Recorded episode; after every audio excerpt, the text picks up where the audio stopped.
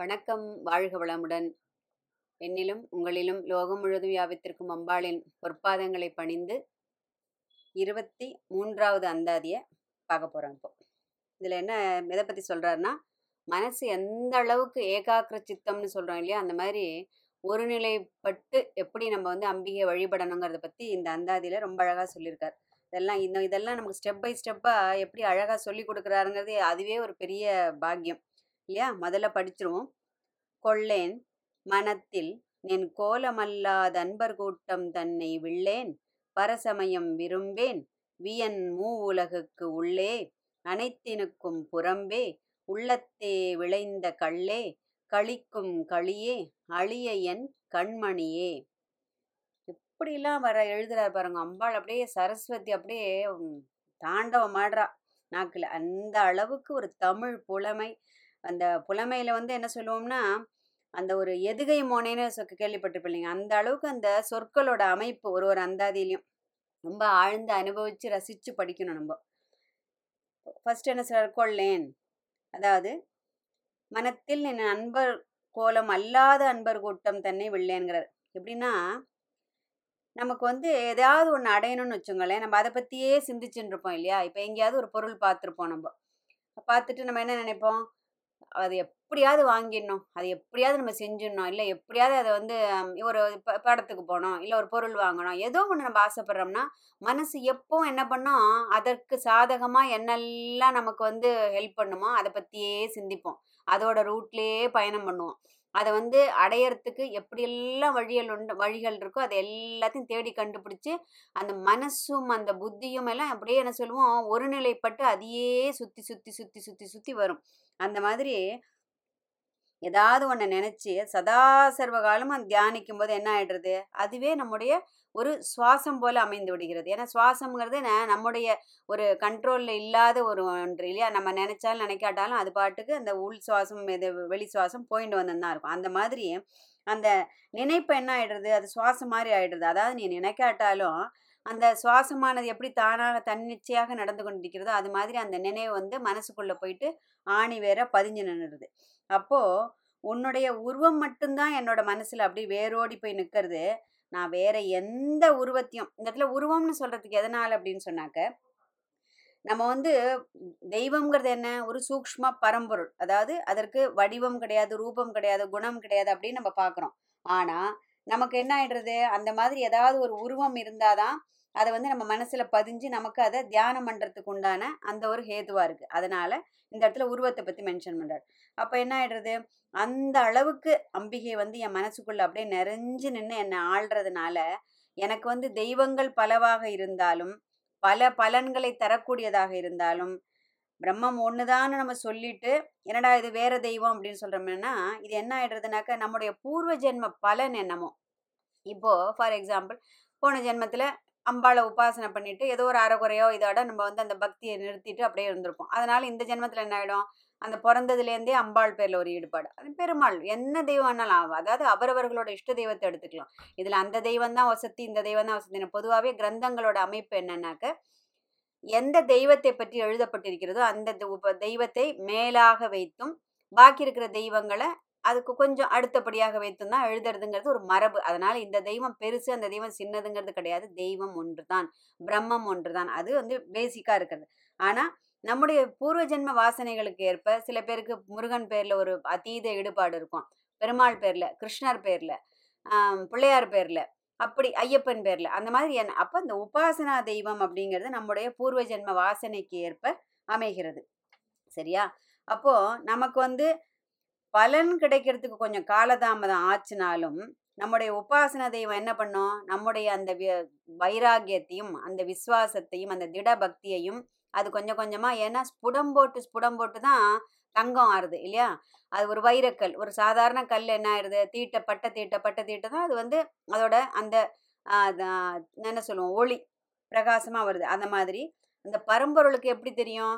இந்த ஜீவராசிக்கு இந்த பக்தனுக்கு இந்தந்த மாதிரி துன்பங்களை கொடுத்து இவன் எப்படிலாம் இதுலேருந்து மீண்டு வரான் இதுலேருந்து எந்த அளவுக்கு அவன் வைராக்கியத்தை கற்றுக்கிறான் இதுலேருந்து எந்த அளவுக்கு வாழ்க்கை பாடத்தை கற்றுக்கிறான் அப்படின்னு பார்த்து அதற்கு தகுந்தது போல அது பலன் சிறிது கால தாமதமாக கொடுத்தாலும் நல்ல பலன்களையே நமக்கு நன்மை பயக்கக்கூடியது எதுவோ அதை நமக்கு கண்டிப்பாக செய்யும். நமக்கு வர வேண்டியது வழியில் தங்காது. நம்மை தேடி வர வேண்டியது என்னைக்கு இருந்தாலும் நம்மளை தேடி வந்துடும் அது. அது தெய்வத்தோட ஒரு பெரிய ஒரு வரப்பிரசாதம். நம்ம நினச்சிட்டு இருக்கோம் ஓஹோ இது வந்து அந்த கண்திருஷ்டி பட்டுது அதனால் கிடைக்கல ஐயோ இது பையன் மற்றவங்களுக்குலாம் கிடைச்சிருக்கேன் நமக்கு ஏன் கிடைக்கல? அந்த மாதிரி அந்த மாதிரி ஒரு நாள் அந்த நினைப்பே நமக்கு வரும். தெய்வத்து பேரில் எப்போ நமக்கு ஒரு நல்ல ஒரு விசுவாசம் இருக்கோ அப்போ என்ன ஆகிடும் கண்டிப்பாக நமக்கு வர வேண்டியது வந்து சேரும்னு நமக்கு தெரியணும். இப்போ இந்த இடத்துல என்ன சொல்கிறார் அந்த பலவித பரிகாரங்களை பண்ணி அதுலேருந்து இது இதுலேருந்து அதுன்னு குரங்கு மாதிரி தாவி கொண்டிருக்காம நம்ம என்ன சொல்கிறாரு கொள்ளேன் என் அன்பர் கூட்டம் அல்லாத இது, கொள்ளேன் மனத்தில் என் அன்பல் நின் கோலமல்லாத அன்பர் கூட்டம் தன்னை வில்லேன் அப்படிங்கிறார். இந்த இடத்துல அன்பர் கூட்டம் தன்னை வில்லேன் அப்படின்னாக்க ஆண்டவனை விட ஆண்டவனின் அடியார்கள் தான் உசத்தி அப்படின்னு நம்ம பார்த்துட்டோம் அதுக்கு முன்னாடி அதுங்கிறது ஆன்றோர் வாக்கு. அது வந்து ஒரு என்ன சொல்லுவோம் அசைக்க முடியாத ஒரு நம்பிக்கை. ஏன்னா அன்பர் கூட்டத்தில் அப்படின்னா நம்ம ஒரு உபாசனா தெய்வத்தை நம்ம இப்ப இருக்கோம். அதற்கு சாதகமாகவே அது அதே மார்க்கத்தில் உள்ளவர்களோட நம்ம சேர்ந்தோம்னா நம்ம மனசு இன்னும் மகிழ்ச்சி ஆகும். அப்பா இவாளுக்கு இன்னும் கூட நன்னா தெரிஞ்சிருக்கு. நம்ம இன்னும் இது மாதிரி கற்றுக்கணும் இந்த ஸ்லோகம் கற்றுக்கணும் அந்த ஸ்லோகம் கற்று இதுக்கு அர்த்தம் கற்றுக்கணும் இல்லை இந்த மாதிரிலாம் வழிபாடு பண்ணணும். இல்லை இந்த மாதிரி ஒரு வைராக்கியத்தை நம்ம வளர்த்துக்கணும் அப்படின்னு இந்த மார்க்கத்தில் உள்ளவர்களே அதாவது அந்தந்த தெய்வங்களை பற்றி சொல்கிறேன் இது வந்து அம்பாளை பற்றி மட்டும் கிடையாது.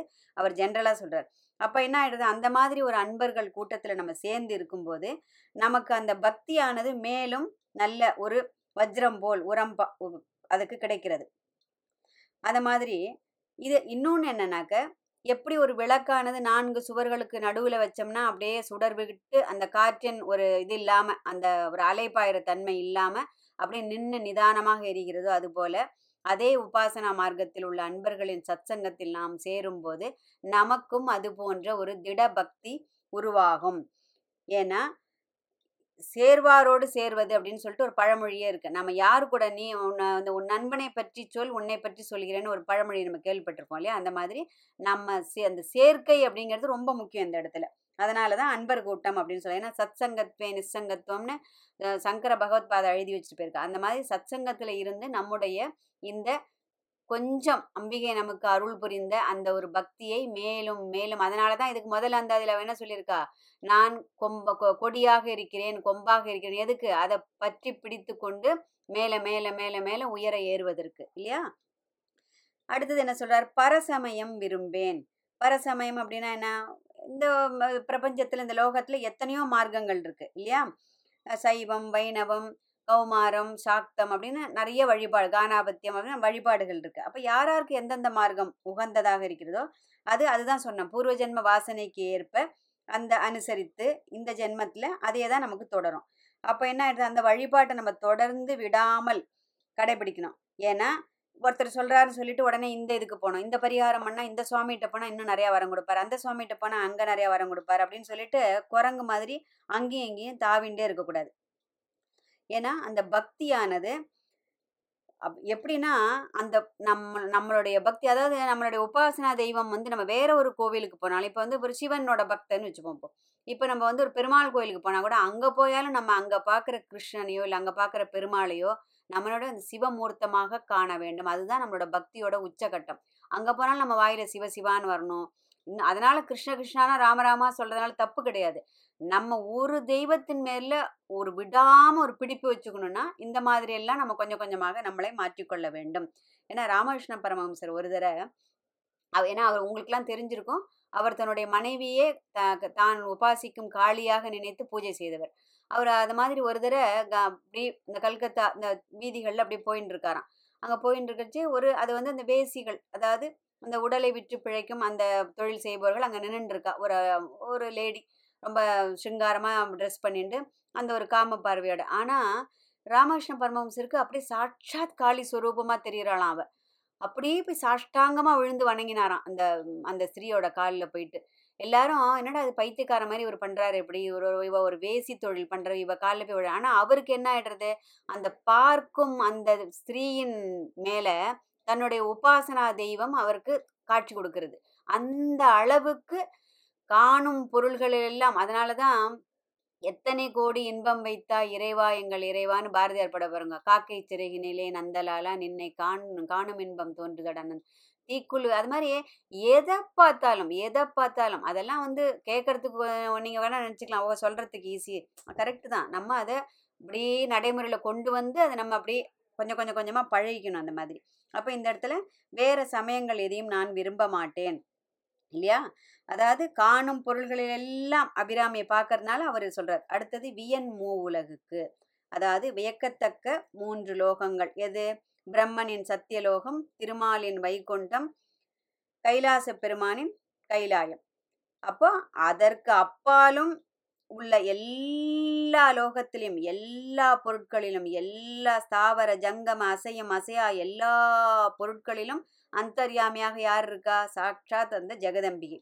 இல்லையா? அவள்தான் உள்ளாகவும் அதன் வெளியாகவும் நிற்கின்றாள். உள்ளத்தே விளைந்த கல்லே கல்லே. ரொம்ப அற்புதமான பிரயோகம் இந்த இடத்துல. என்னன்னா பக்தி என்பதே ஒரு வகை போதை அப்படின்னு எழுதியிருக்கா வியாகியானர்கள் கரெக்டு தானே? அதாவது அதில் நம்ம லைக் ஆரம்பிச்சிட்டோம்னு வச்சுங்களேன் அதுவே வந்து நம்ம தன்னிலை மறக்க செய்கின்ற ஒரு போதை வஸ்து மாதிரி ஆகிடும் எப்படி? ஒரு குடிக்கிறவன் வந்து ஒரு பெரிய ஒரு பதவியில் இருக்கிறவனா இருக்கலாம் இல்லை ஒரு நல்ல கௌரவமான குடும்பத்தை சேர்ந்தவன். ஆனால் அந்த குடி குடிங்கிறது அந்த கல் அந்த போதை வஸ்துவை குடிக்கும்போது என்ன ஆகிடுறது தன்னிலை மறந்து ரோட்டில் விழுந்து கிடக்கிறதும் இல்லைன்னா வாயில் வந்ததை வளர்றதும் அந்த மாதிரி தன்னில் அது வேற மாதிரி ஒரு போதை. ஆனால் இவர் என்ன சொல்றாரு? அதுவும் கல் தான். அது வந்து புறத்தே வெளியிலேருந்து குடிக்கிற கல். இவர் என்ன சொல்றாரு? உள்ளத்தே விளைந்த கல்லே அப்படிங்கிறார்.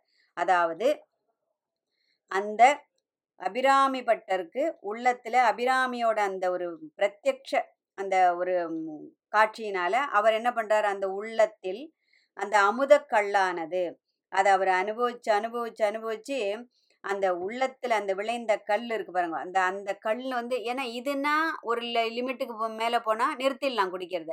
இது உள்ளத்தில் ஊற்றெடுக்கின்ற ஒரு கல். அது நம்ம நம்மளால ஏதாவது பண்ண முடியுமா? அவர் நான் என்னோட கையிலேயே இல்லையேம்மா?